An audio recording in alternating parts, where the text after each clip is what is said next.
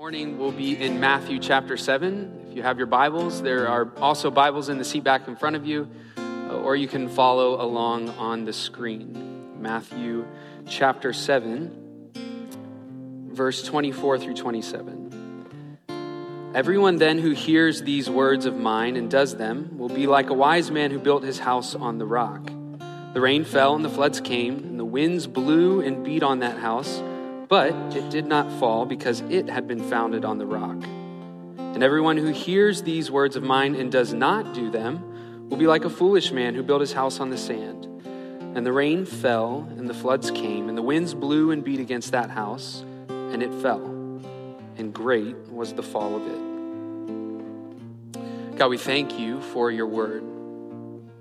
God, we thank you that you uh, speak to us, that you have called us from darkness to light. You've given us the gift of salvation, and yet in this life, uh, you've given us words to know how to do this life well. Lord, we want to be those who are founded on the rock, Jesus. This morning, as we study your word, would you speak? Would you give us understanding, ears to hear, and eyes to see what you have for your church? In Jesus' name, amen. Amen. You can grab your seats. Pastor Chet asked me this morning, he said, Hey, do you want me to do like a little introduction or, uh, you know, something just to let people know? I said, Hey, I, I've been here for two and a half years. I, you know, I'm not sure that uh, I need an introduction. And plus, once I share the list of stories about you, people are going to know who you are and who I am. And, and I'm going to make sure everybody knows. Because, see, for me, uh, over the past two and a half years, Pastor Chet has used me in several illustrations. Um, some of you have asked me, hey, hey, so when it's your turn, you're going to get him back, right? Yes, I will. And he made double mistake um, for second service. So he sat in the first service. He said, Hey, I'm going to go up and I'm going to listen to Max teach uh, up in student life. I was like, Great. Now I could say I could say anything and he's not even here to know what I'm talking about. So I have a list of stories that I want to share with you about Pastor Chet and no, I won't. Even though he threw me under the bus, um, I didn't even share a story this morning, and he's still acting like I'm out to get him. I, I don't get it. Um, but anyway, it is, uh, it's a privilege to be at this church. It's a privilege to be one of your pastors and to share the word with you this morning. So uh, I've been given the opportunity to kind of wrap up the series that we're in. So we've been eight weeks in a series, Can You Hear Me Now? And we've been studying the seven churches as we've gone through Revelation chapter two and three. And we, we really spent seven weeks diving into each church individually and listening to and looking at the message to the church. The message to the church. Now, our key verse, our key verse is found in Revelation chapter 3, verse 20. Um, I will read it for us. It will also be on the screen. Revelation chapter 3, verse 20. Behold, I stand at the door and knock. If anyone hears my voice and opens the door, I will come into him and eat with him, and he with me. Uh, such a beautiful picture of the heart of our Father that he would be so patient with us that he would stand at the door and knock. I think it's the perfect close to seven weeks of studying what is he speaking. And we get this picture that he's still there, he's still knocking, even to the degree where he's calling out. If anyone hears his voice, so he's not just there like a little rat tat tat, he's there, he's knocking, and he's calling out to get our attention. Now, um, some of you, I would imagine, are familiar with this verse. Uh, it's often used in the process of evangelism.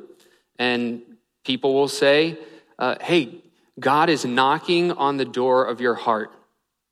He wants you to open up, receive the free gift of salvation, and begin a relationship with Him. That's very fitting for our verse.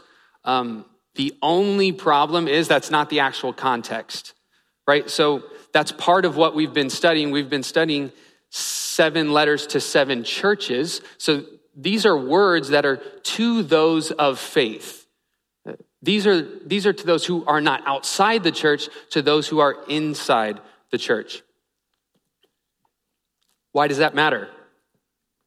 Well, as we grow in our faith, we want to use the word in context.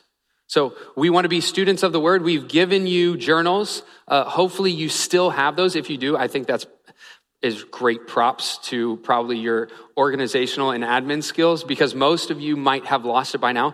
This has been training because we're going to do another journal when we begin our series in 1 Samuel next week because we want to be students of the word. So we're hoping that uh, as we're in the word, we're taking note of things that we're learning and what the Spirit's speaking to us as we study.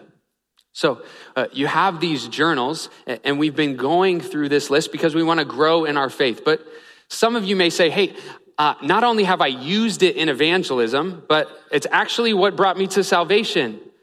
Um, does that mean I'm not saved? No. Okay, so uh, the application of the verse is correct, right? So, behold, I stand at the door and knock. We understand that God is a God who pursues. He wants relationship with us. So the application is right. But now that we know, now that we're aware, we're, we're probably not going to go out and use that for evangelism at the pancake breakfast on Saturday.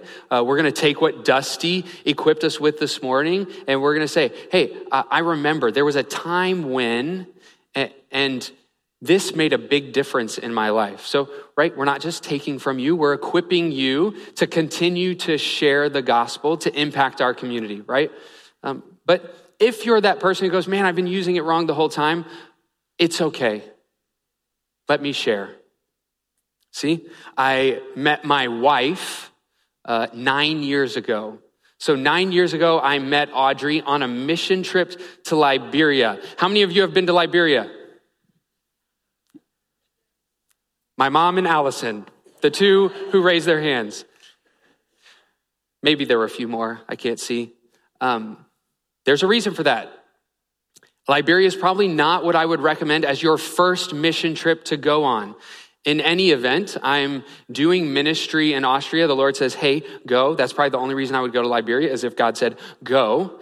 Um, so I go to Liberia, and on this mission trip, I meet my wife. Okay? Not recommended. I'm not saying that you should go and date on mission trips.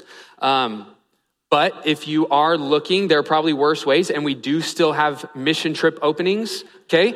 Young adults, if we're still looking, just saying, there are worse ways to meet someone. Um, so I met my wife on a mission trip to Liberia. And by the end of these 14 days, we're holding hands on the plane home right? I would, like, I would never counsel this. I would never say, hey, this is the way to do it. But this, this was our story. And so we had three months in Vienna, Austria, where we're together. And through that three months in 2010, uh, God, He said, hey, she's the one. Like, I knew it without a shadow of doubt. He, he spoke to me through his word. It, it was confirmed through uh, wise counsel. It's like, okay, I'm, I'm ready to make this happen. And then the waiting game began. The, the waiting game of, okay, God, I'm waiting for the green light. He kind of said, hey, not yet. Uh, so let's just wait. I'm waiting, I'm waiting. It's been a year, it's been more than a year. And I find myself in my devotions in 2 Samuel chapter 7. 2 Samuel chapter 7. Please don't turn there. If you do, it might ruin the story. Um, 2 Samuel 7. Hopefully, you don't know the context because I didn't either. And 2 Samuel 7, I began my Devos reading in verse 1. Now, when the king lived in his house, and the Lord, the king is David, and the Lord had given him rest from all his surrounding enemies, the king said to Nathan the prophet, See, now I dwell in a house of cedar, but the ark of God dwells in a tent. That's something worthy of recognition. And Nathan said to the king, Go, do all that is in your heart, for the Lord is with you. Boom, Devo's done. I was like, Yes, green light from God. I'm in. I've been waiting, I've been waiting, I've been waiting. Go, do all that is in your heart, for the Lord is with you. It's like, okay, I'm in. I make the plan, right? I begin the process. Okay, I'm going to fly up to DC. Audrey's working in Washington, DC. We're going to take a train to New York. Um, I'm, I'm going to propose. Great plan, backfired a little bit in the end, but uh, I'm going to propose in Central Park. I didn't realize it was going to be like 10 degrees and we'd be lugging our luggage through Central Park. But anyway, that's not how I imagined it. Um, two years later, here I am back in 2 Samuel 7. And I read the next verses. I won't read it for you, right? But it's a little bit embarrassing. Says, Nope, that's not your job. That's what Nathan says. So he goes to bed that night, and uh, the Lord speaks to him. He's like, Nope, I don't want David to build my house. That's going to be for his son. Uh, and so here I am going, Okay, Lord, um, she's my wife right that was my that was my go ahead verse that was my green light that was like you know what sometimes we make an application that the lord used that verse to speak to me green light. But you know what? I'm not going to tell anybody else. Um, oh you're praying about that? Hey i have a verse for you. 2 samuel 7 3 the lord is with you. Go do all that is in your heart, for the Lord is with you, right? So there's something that happens as we grow in our faith Uh, as we're in the word and we're learning the word, that, that we realize, okay, that's not what that means. This is what that means. And we're able to practice our faith. We're able to apply the word with greater accuracy. Okay. So if that verse was given to you to bring you to salvation, if you've been using it, please don't feel condemned. You're still saved. But now that we know, now that we know, hey, this is a word for the church, we as the church are able to tune our ears and listen and receive maybe a message that we otherwise might have missed. So, wrapping up these seven weeks, um, I've been given that challenge, and we could go back through all of the uh, the list of commendations and exhortations. Right? Uh, we've talked a lot about each of the seven churches, and there's really a message specific to each church that, that is laid out throughout chapters two and three. Uh, commendations of the things that the Lord saw. And I want to go through those for a moment. Uh, he says, I commend your works. You've practiced your faith. He says, I commend your labor. You've put forth effort, your perseverance. You have endured. You've been patient You've been patient and have an eternal perspective. It says, You've undergone tribulation and suffered for your faith. Uh, you've given up much. You're, you have physical poverty and yet spiritual wealth. It says, You've grown in your faith, and it's evidenced by your love. And you've been faithful. You've been committed to the truth. These are some of the commendations given to the church. We want to listen to that because we are finding what's pleasing, what's pre- pleasing to the Lord. So we go, okay, we want to be a church that has that reputation. But there are also some, some rebukes, some exhortations, some things that come to the church. Uh, says, hey, you've left your first love. No longer do you have the fire and passion that you once had. Uh, and You've lost it. I, want to see you reignite that fire. It says there's false doctrine. You've allowed false teachers into the synagogue to have a place where they have influence to speak into the lives of people. There's sexual immorality amongst you, and it shouldn't be so. Uh, your faith is incomplete. You have fear. You're afraid. Don't be afraid. At the end of Laodicea, the church we talked about last week in our sermon, Be Zealous, he says, Repent. Uh, the message to the churches of, hey, these things are happening great, uh, but these things need to shift a little bit. You need to repent and change. Um, if you want more on specific churches or sections, if you missed a week, I'd encourage you to go back. You can listen on the app, you can, you can find it on the website or on the podcast. But this morning, I want to key in on uh, four repeated phrases. Four repeated phrases. There's a unique message to each of the seven churches, Uh, but for our sake this morning, I want to look at the four repeated phrases that we see communicated to every church. Because uh, my senior English teacher, he taught me something.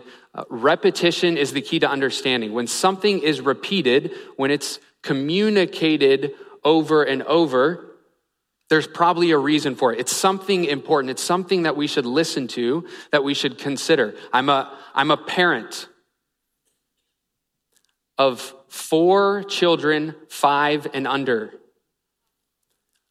I'm repeating myself all the time. I can't imagine how Audrey feels. Like I am is I this this series has haunted me um, because I'm constantly hearing like, "Can you hear me?" And I and I'm talking to Graham. Say, uh, Graham is Graham is our uh, four year old who um, is an incredible child, but for a long time I've wondered if he can really hear. Like I've I've actually wondered, like, it, Graham, does he hear what I'm saying, or is something something seems off? So I'll get down on his level and I'll communicate to him because I've already said it and he's missed it. So I get down on his level and I go, "Okay, Graham, I have something I want to say to you," and he's shaking his head. Okay, Please don't hit your sister. Hands aren't for hitting. Do you hear me? Okay, great. Five minutes later, he's hitting her again, but I'll come back and I'll repeat the message because it's something that I want to teach Graham because it's important for how he's going to live his life with his sister. Because I tell you what, she's a tough cookie. And even though she's two, she's going to come back on him one day. And I'm I wouldn't underestimate her. So, so we're going to look at these four repeated phrases that we find throughout Revelation 2 and 3. So uh, if you have your Bibles, uh, we'll be in Revelation 2, and we're just going to look at the first church, uh, just so you can believe me when I say they're actually there, um, to look at what is being repeated, and we're going to consider why. Okay? So the first of these repeated phrases you'll find in chapter 2, verse 1, halfway through. It's the beginning of the message. It's how every single one of the messages begin the words of Him.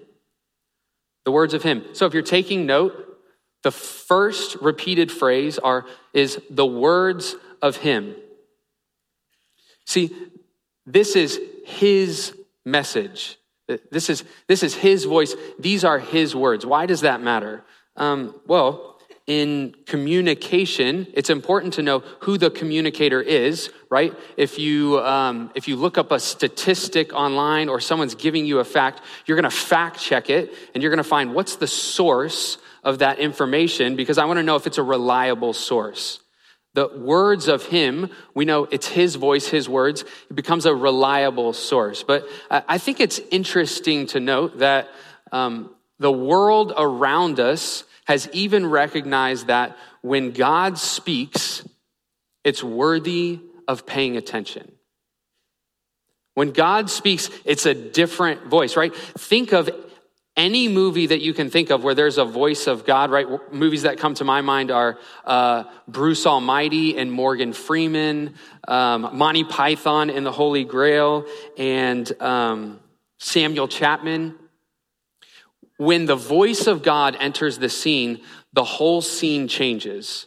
Everything changes. It's like it stops and people listen to the voice of God. Even the world has recognized that when God speaks, it's like what Dusty says everyone wants a relationship with God if there is a God. And when that voice speaks, it's something that you key in on and you pay attention to. So it says, these are, these are his words. But it's not just the sound of his voice, right? Uh, we learned from Elijah, he went up on the mountain and the Lord passed before him and he was waiting to hear from God. And, and the wind came, a rush that, that shattered the rocks. The earthquake came and passed. The fire came and it wasn't what he expected. He was ready for the voice. And it was after all of that in the silence and the stillness that he heard a small voice. what, what I've found to be true, whether it's in my personal devotions, in my prayer time, what I've found to be true is God's voice often doesn't come how I expect it, but it's perfectly fitting for the occasion. It, oftentimes, I'm expecting like a harsh rebuke, and he has a word of hope and encouragement. And other times, I'm expecting it to be loud and boisterous, and I hear this soft word that is, hey, I'm here, I'm with you. So, the first thing that we recognize is the words are His. Now, I, I want to consider for a moment because it, in life we hear voices consistently, right? Uh, could be friends, could be uh, neighbors. We have voices that are consistently speaking into our lives. And, and I want you to consider who's speaking into your life. Because God's voice should carry a weight, should have an impact in us that's different from anyone else's voice. Anyone's. Your, your best friend or confidant, uh, parents or siblings, a counselor, or maybe a small group leader. Now, I'm not drawing into question the need to have spiritual authority in our lives. But if a person's voice is ever as impactful as the voice of God speaking into our lives, we've missed something. And I want us to pay attention to this because we're reading these messages to the church and we want to listen up. So the title of the message is Listen and Live. God's giving guidelines, He's giving information, He's communicating a message to bring life into the church whether it's life more abundant or it's life where the church is dead. Okay, so the first thing, the words are his. The second thing we see, if you look at verse 2, Revelation chapter 2, verse 2, he says, I know.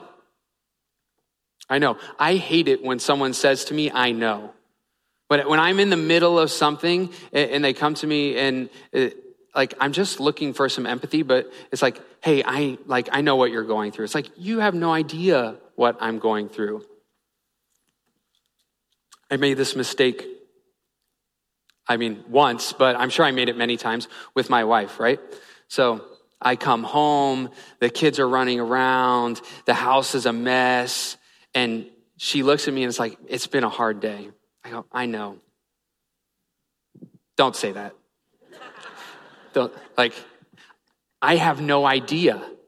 Like, I have no idea why the house is a mess. I have no idea the kids have punched her in the face like 20 times. And you, that's like, makes you mad, but then you feel bad because you're mad and it's just a kid. And it's like, I have no idea what she's going through. But in my best efforts, I come into the scene and I go, honey, I know it's been a hard day for you. I have no idea. We hear, I know. I, I train Elia in soccer. Elia is Pastor Chet's daughter. Uh, she's a freshman at Westmont and she's playing soccer. So I played soccer in college. Uh, I played overseas for a year. And so over the last five, seven years, um, we've been training together and we've been working on her skills, growing her game. And so Elia will call me from time to time and she'll say, Hey, can we train? I go, Hey, let me check my schedule. Yes. Okay, let's do it at this time. We show up and I say, Hey, what do you want to work on today? I'm asking her because I haven't seen her play. I don't know how she's doing. I don't know. But when I've gone and watched her play a match, just one match, the next training session, I don't ask her. I, don't say, hey, what do you what do you feel like you need to work on? As a good coach, I come to her and I say, hey, this is what we're doing today. I noticed in the match that you are slow in transition. So we're going to do these drills and we're going to work on your transition. Those are the words from someone who is informed, from someone who's connected, from someone who has seen and been a part of. And those are the words that come to the church. He says, I know. We're not listening to a God who doesn't understand. He, he understands and he knows. He knows the things that nobody else knows. And so, in that process of hearing the voice of God and, and, and receiving his word, we're challenged to go and remember, he says, I know. He knows who I am. He, he knows my condition. He knows my situation. He knows what I'm facing.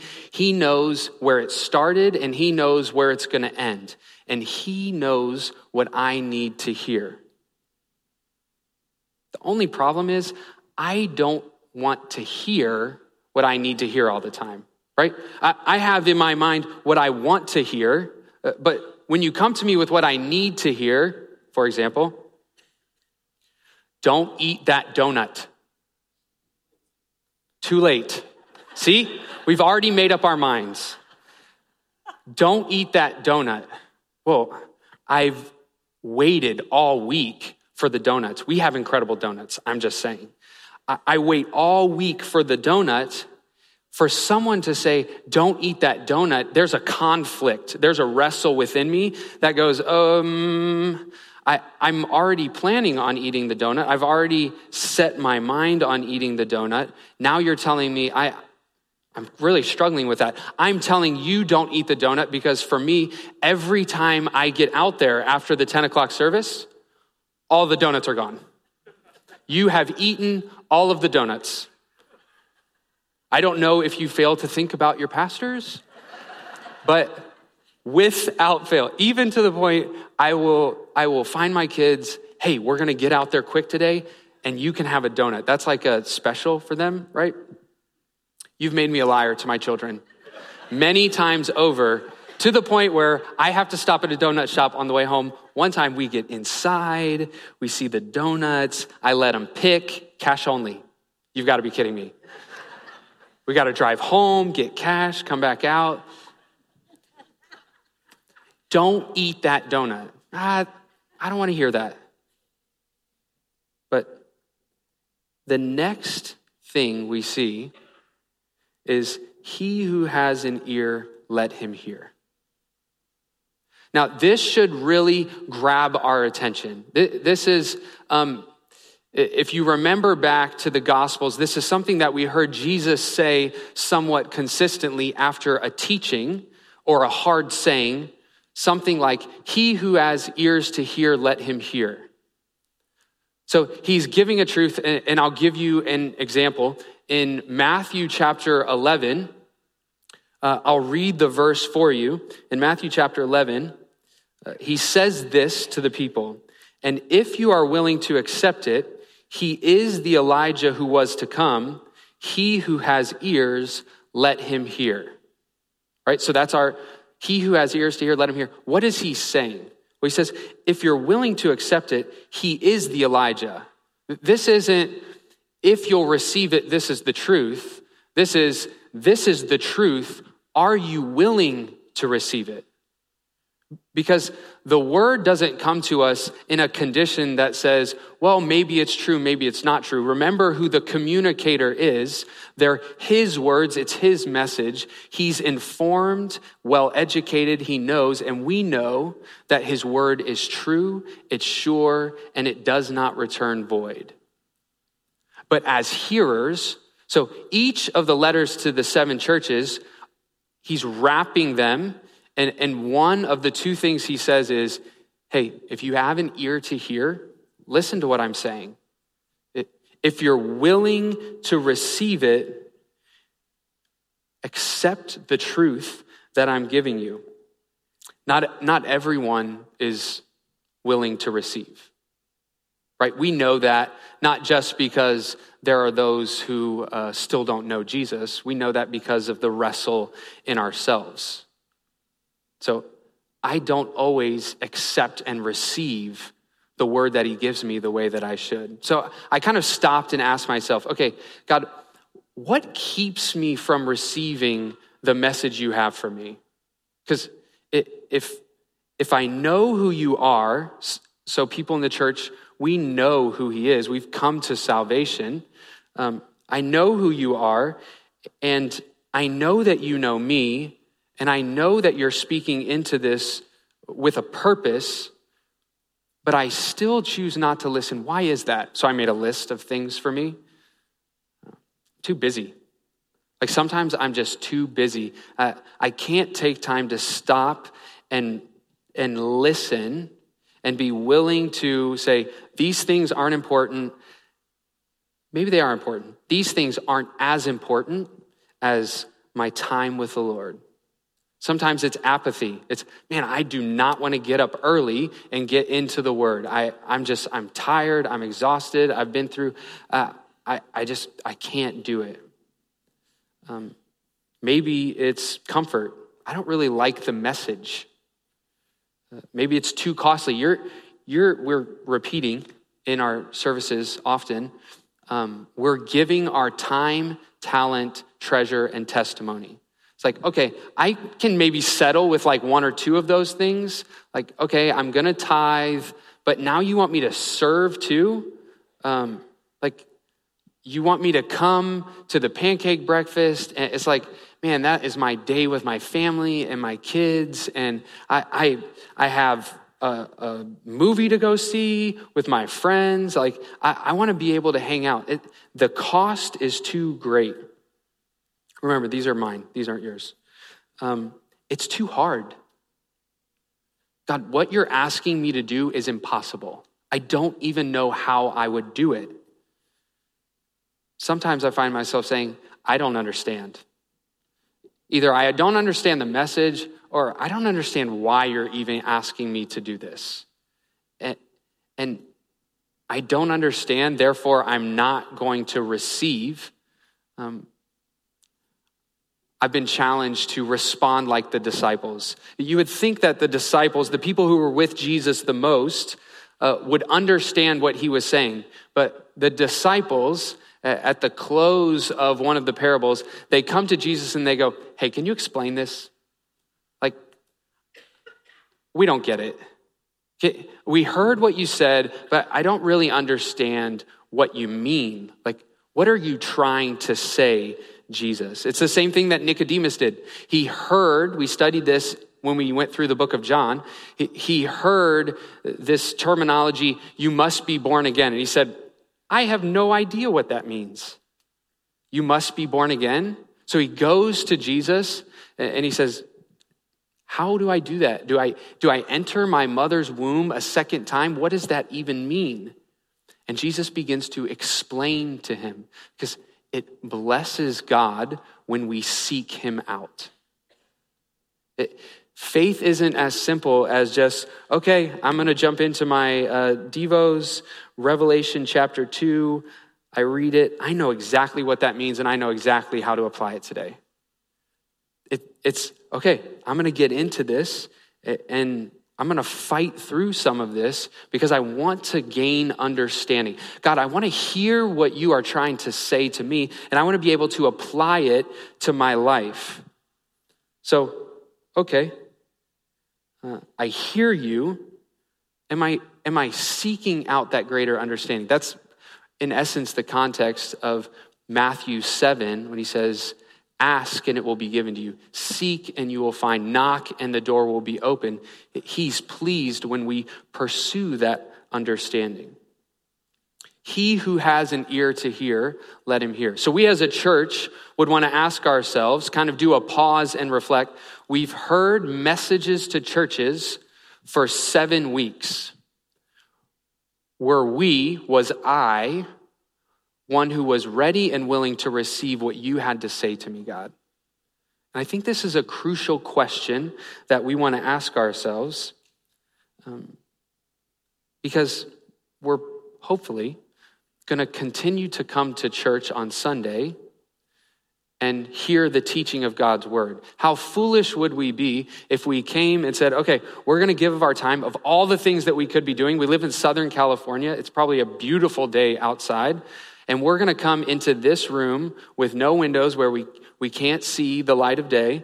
And we're going to say, we're going to sit in these seats and we're going to study the word. Why would we do that if we're not willing to receive the message that he has for us? But sometimes I need a little bit more. Like, okay, I get it. I, I know who he is. I know that he's informed. I know that he has a word for me. Um, but help me. The, the fourth phrase that's repeated, uh, if you're taking notes, so the first was the words of him, the second was I know, the third thing was he who has an ear, let him hear. The fourth thing is to the one who conquers. So you're going to see all four of these things through every letter to every church. It says to the one who conquers. We got to remember we're in a battle. We're in a battle. I, you may say, whoa, whoa, whoa, whoa. I'm kind of new to the faith, or maybe, maybe you haven't even received the Lord as your Savior. And you go, I'm not signing up for battle. That's like, I want to sign up for the free gift of eternal life. I want to sign up for help make my life better. Uh, like, I have needs. I'm signing up for that. He says, I want to make you a conqueror. I want to make you an overcomer.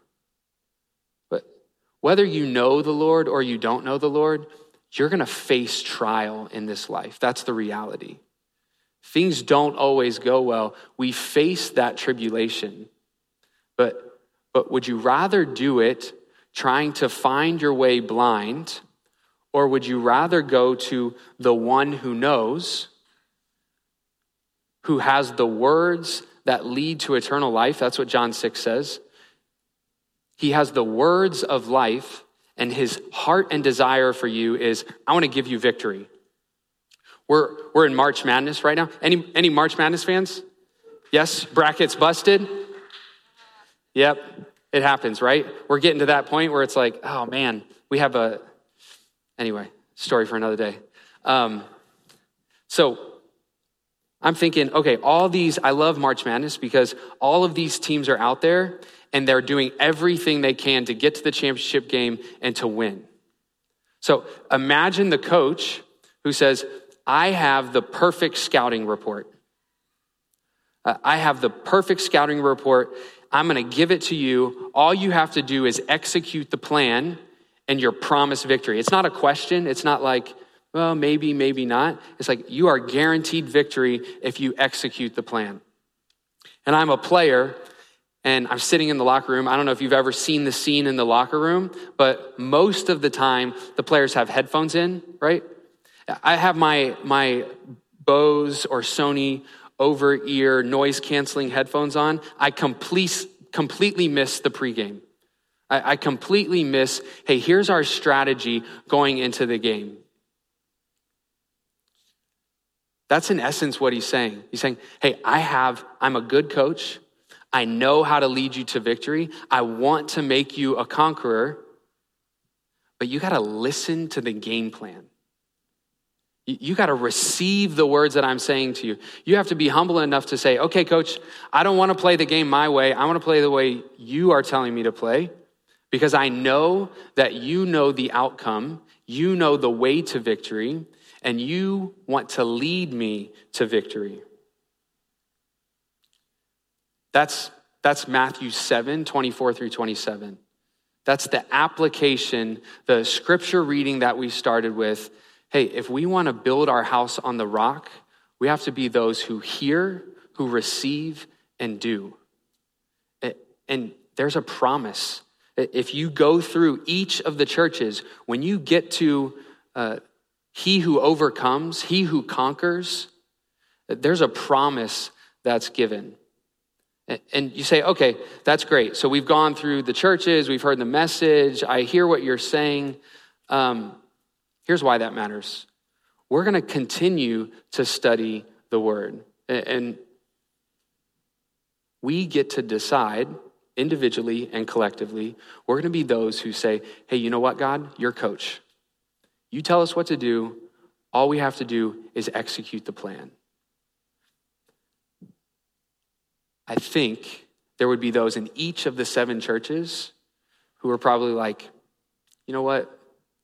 That's a little too hard. Um, I like the good things you have to say, but don't, don't tell me not to eat my donut, right? I, I want, I've been waiting for my donut. And the coach goes, hey, I've got the plan. All you have to do is listen, receive, and walk it out.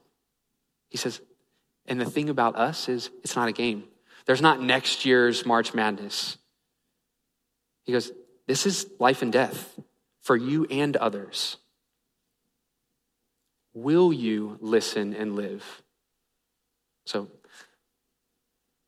little bit of a pause, take a breath, and consider Okay, God, what are you telling us as a church? We, we want to be about glorifying God together. What does that look like for us? And am I playing my role? And I would ask you, take time this week to consider God, are you trying to say something to me that I'm missing? Are you looking for, for something to change in my life? Can you help me hear it? God, I hear you, but I don't understand. Can you help me know how to apply that to my life? And I pray that we as a church will grow as we hear and receive his word for us, that we truly might glorify him together. God, we thank you for your word. Thank you for uh, the journey we've been on. I pray that you would give us ears to hear, eyes to see what you have for us. Lord, if our name was written as a church receiving a message, please be bold to communicate and help us to receive. We live for your glory. In Jesus' name, amen.